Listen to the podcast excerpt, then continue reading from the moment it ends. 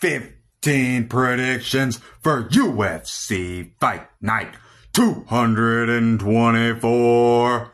Aspinall vs. Tybura. Daniel Barišić, Shauna Bannon, better than Irish cream. Jamal wins in a very exciting fight.